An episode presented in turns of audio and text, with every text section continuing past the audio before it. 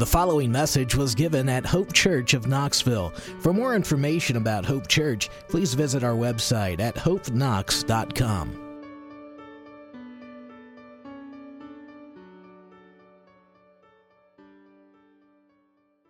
As many of you know, um, I'm a big Charles Spurgeon fan. I've mentioned him quite a bit. He's mentioned quite a bit. He's uh, from the 19th century. Uh, my wife and kiddos actually got me a sermon manuscript by him for Father's Day last year.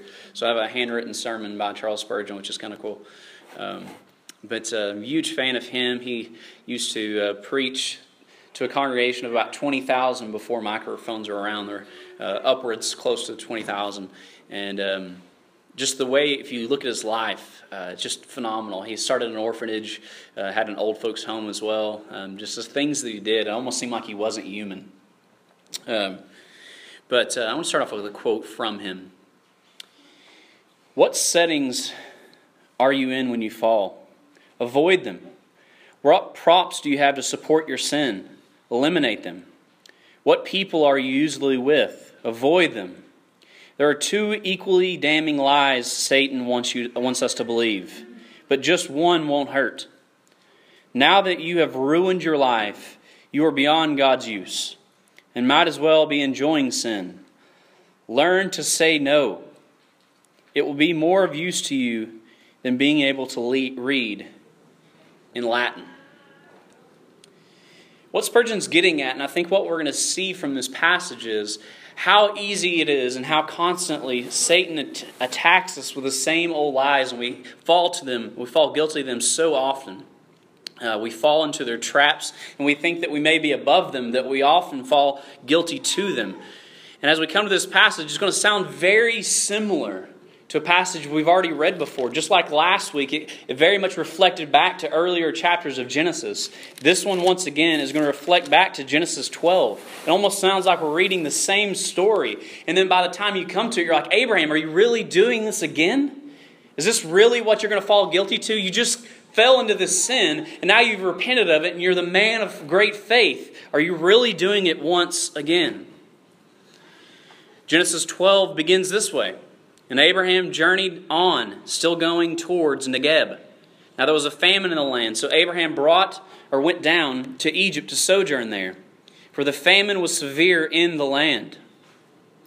So notice where does what happens in uh, Genesis 12? Where does he go? He, he goes down into Egypt because he hears that there's a great famine in the land. Now, and he went down to Negeb. Now Genesis 20. This sounds very similar. For, from there, Abraham journeyed towards the territory of Negeb and lived between Kadesh and Shur, and he sojourned in Gerar. Notice this once again. He's going down into Egypt. When we were back in Genesis 12, the reason Abraham went down there is because he heard there was a famine and he didn't trust God to protect him while he was in the land. God had commanded him and told him that he was going to have Canaan as his land. He hears a famine, he goes down and risks his wife's life just to have his own safety. And then, if you remember also, what's he tell her to do? He tells her to lie and say that he's her sister so that they'll spare his life. And then he almost risked her purity. Now we'll see what happens. These stories are starting to sound very, very similar. And I think what Moses is trying to show us to is these two parallels teach us something in their difference. Why are they different? And why is it significant? Down to verse 2. And Abraham said to Sarah his wife, She is my sister. And Abimelech, king of Gerar, sent and took Sarah. Once again, the great hero of our faith falls to the same sin. A great pastor and scholar and writer, Sinclair Ferguson, said this in reference to this passage. This passage isn't here to point us to the fact that we will sin any more or any less as believers. This passage is here to remind us that we are all failures and that God is faithful in spite of our weakness. And we can trust God to lead us even when we are weak. Isn't that encouraging? You may think that this is silly for Abraham to fall into this sin, we may think, how can he do this a second time? But don't we all do this? Sin and Satan attack us where they know we are weakest. Our sinful desire, it leads us to certain sins. We, always, we all have pet sins that we lead towards or lean towards. I've quoted this book before, but uh, C.S. Lewis wrote a book, a fictional book called Screwtape Letters, and it's a fictional story between Uncle Screwtape, is his name, who's a demon, and he's trying to teach his nephew demon how to attack Christians. So he's training up this younger demon on what to do. And there's a, there's a lot of, it's very interesting as you read this because you can kind of see how different struggles you have in your life and how Satan attacks those and how our sinful desires lead us to those sins. This is what Uncle Screwtape wrote to his, his letter, one of his letters to his son. This is what he said If you manage to weaken his faith, don't let up. Remember, all he has to do is cry to the enemy. The demon is talking about God. All he has to do is cry to God for help and all your hard work will be lost. But be subtle. One of my favorite things is to make them think that they're stronger than they were before. Before they cry out to the enemy, when the only way that they can be saved is by crying out, is not because of their strength, but is by crying out to their enemy. You guys see that? How often do we think that we look at these people's sins and we see how they've fallen, how they fall guilty to these and fall prey to these, and we think, you know, I would never do that. I'm so much better than that. We think that we're better than we really are. We think that we're stronger than we really are. We see their struggles and we look down at them rather than encourage them and help them and help them combat sin. We don't confront them in their sin, we mock them. And we think, I will never do that. I am far stronger than they are. I know my Bible more than they are. I don't know if you've kept up with the news, but all too often, even within this year, two prominent pastors, two famous pastors, have fallen into sin and lost their ministries. It's not the strong who persevere. It's not those who are the strongest or the wisest who persevere. It's those who lean most heavily upon Christ and who acknowledge their weakness. And they flee from their sin and they flee from sin because they realize that God is their only hope. He is the only one that can give them strength. He is the only one who will help them persevere.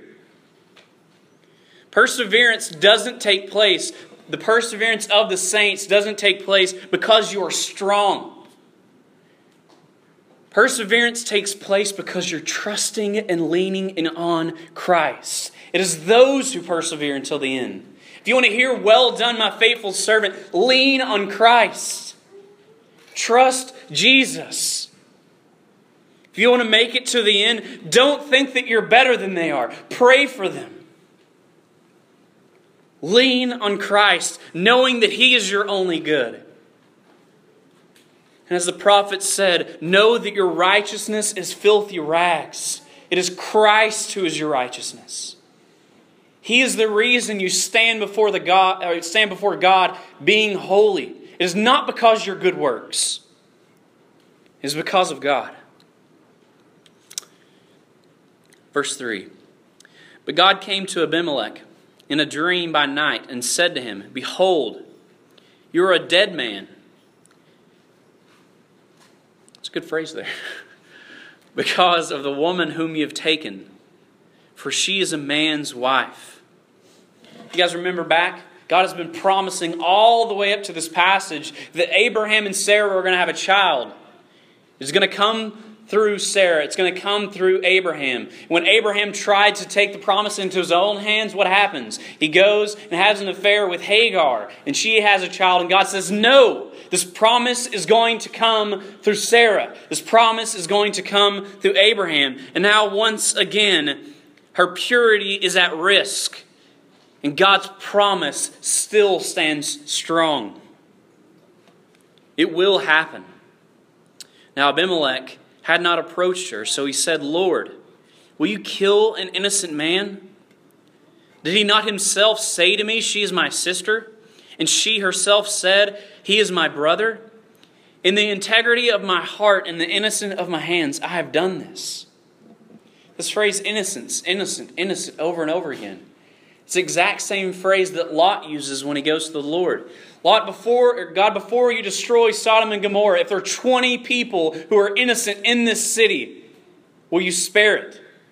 If there are 10 people innocent in this city, will you judge an entire city that is innocent?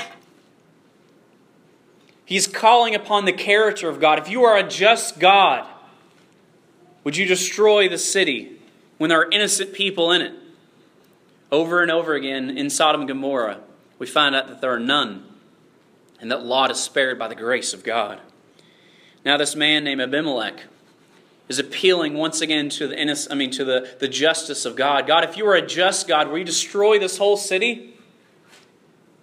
I did this in the I did this in innocence. I did not know that she was married to someone else. What a great way to pray. Lord, be just. We know that you are a just God. Show your justice. Destroy the wicked. Uphold the righteous. Defend the righteous.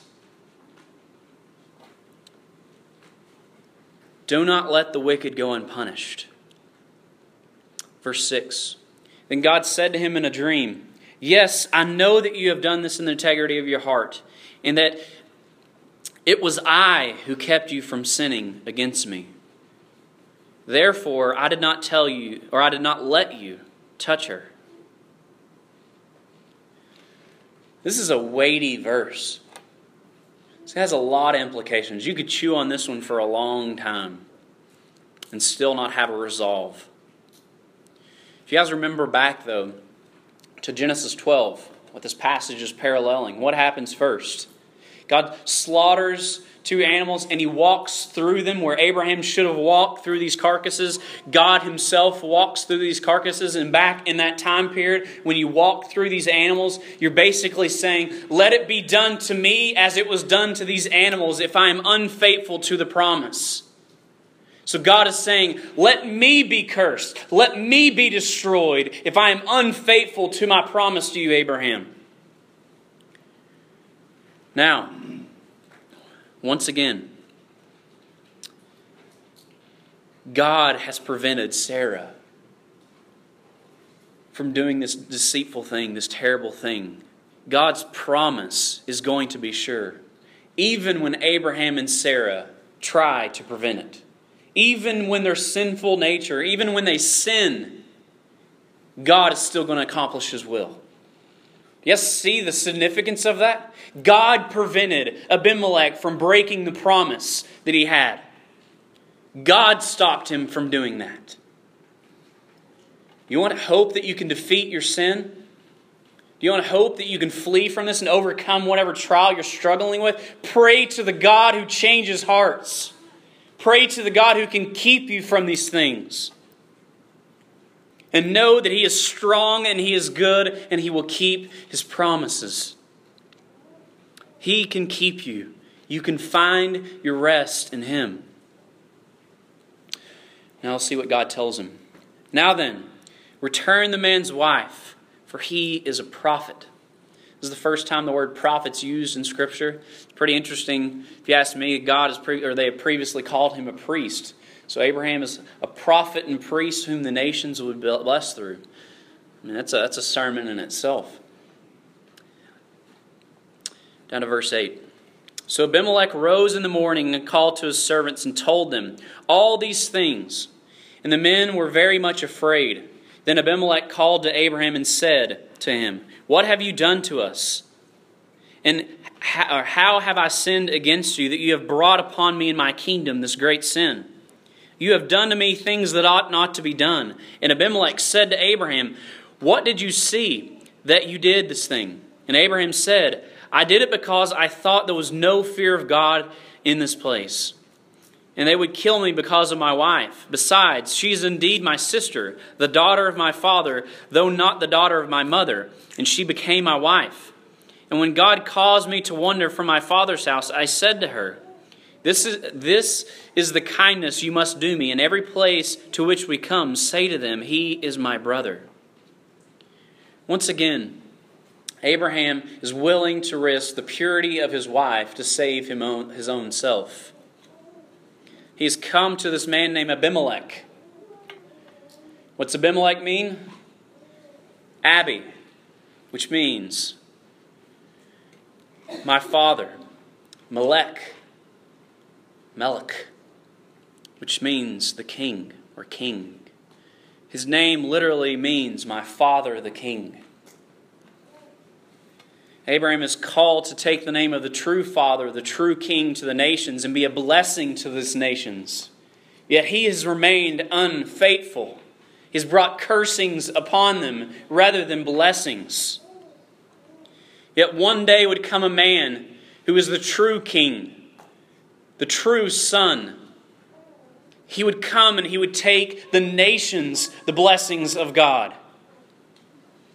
That's who we're looking forward to in this passage. This is what Abraham has fallen short on, taking the blessings of God to all peoples. Then Abimelech took sheep and oxen and male servants and female servants and gave them to Abraham, and returned Sarah his wife to him. And Abimelech said, Behold, my land is before you. Dwell where it pleases you. To Sarah he said, Behold, I have given your brother a thousand pieces of silver. It is a sign of your innocence in the eyes of all who are with you. And before everyone is vindicated, then Abraham prayed to God, and God healed Abimelech and also healed his wife and the female slaves too, that they all bore children. For the Lord had closed the wombs of the house of Abimelech because of Sarah, Abraham's wife. If you guys remember back to Genesis 12, God promises he will bless those who bless Abraham and he will curse those who curse him. What's just happened? These people have been cursed because of God, because of how they have treated Abraham and Abraham prays on their behalf. He acts as an intermediary. He goes before the Father on their behalf and asks the Lord to change their heart. This passage ultimately looks forward to Christ. If you think about this, it is because of Abraham that these people are cursed or blessed. All those who are found united to him receive a blessing. All those who are against him are receiving a curse. But what happens? He goes and prays on their behalf, and all those then are blessed in God. It is through the ultimate seed of Abraham that we're going to see that blessing, the blessing to the nations. It'll be through being united with Christ that we receive all blessings in heaven. Those who are found in Christ find the blessings of the Lord. It doesn't mean you're going to get prosperity, it means you get Jesus. That's why the poor person and the rich person alike can both find ultimate joy because they have the Lord. It's not a car, it's not a big house, it's Jesus, which is so much better than those things. These things will rot away. If you pay attention at Christmas time, your kids are excited when they get brand new toys. We are excited when we get new toys. A day later, we're already looking forward to the next thing. These things will never bring you satisfaction. These things will never bring you comfort. If you are homeless and have nothing, when you wake up, your joy is not in your nothingness. The joy is found in the fact that all you have is in Christ. That is your comfort. Jesus brings joy. So, no matter how bad the situation is, you have the Lord. We have a mutual friend, Jason and I, and, and Tanya and I, and we brought this. Uh, I brought him up before, but he is uh, has cancer, and then in the latter part of his life, he is uh, um, not much older than than Chris or Dirt, one of the two you pick. Um, he he is not not that old. He's got children who are my age, and he has uh, got diagnosed with stage four cancer. And he is probably in the last few months, maybe even year of his life, I would say, uh, maybe even days. There have been times where they thought he was going to pass away. But the joy has been, my joy with him has been, is watching his wife constantly posting how the Lord has been giving them strength. The Lord has been giving them joy. And these small things in life have been the reminders of the Lord's presence. It's not that he's got a lot of things, he's sitting in a hospital bed with nothing, but he has Jesus. And that has been bringing him joy. That has been bringing his spouse, who's going to be left without a father, to all their children joy. It's not going to be money that helps you in times like that. It's not going to be toys.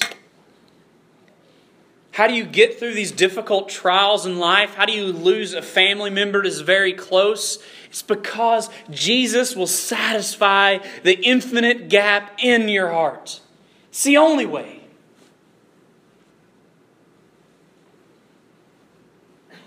You can take all the things in this world, and it will not fill the infinite hole in your heart. Only the eternal Son of God can give you that peace.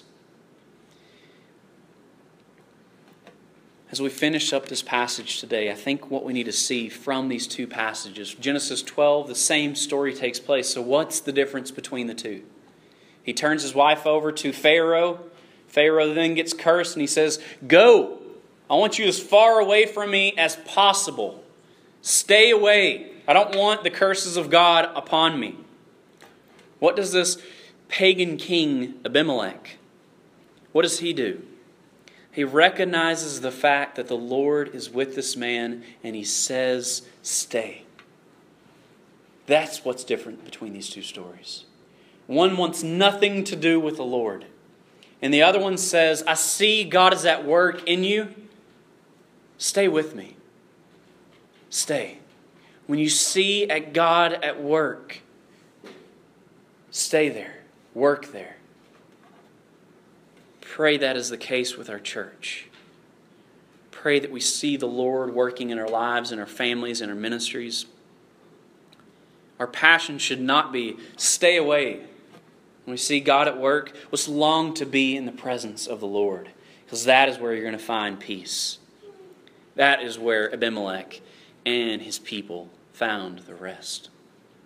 Let's go to the Lord in prayer. Heavenly Father, thank you for this day. Thank you for allowing us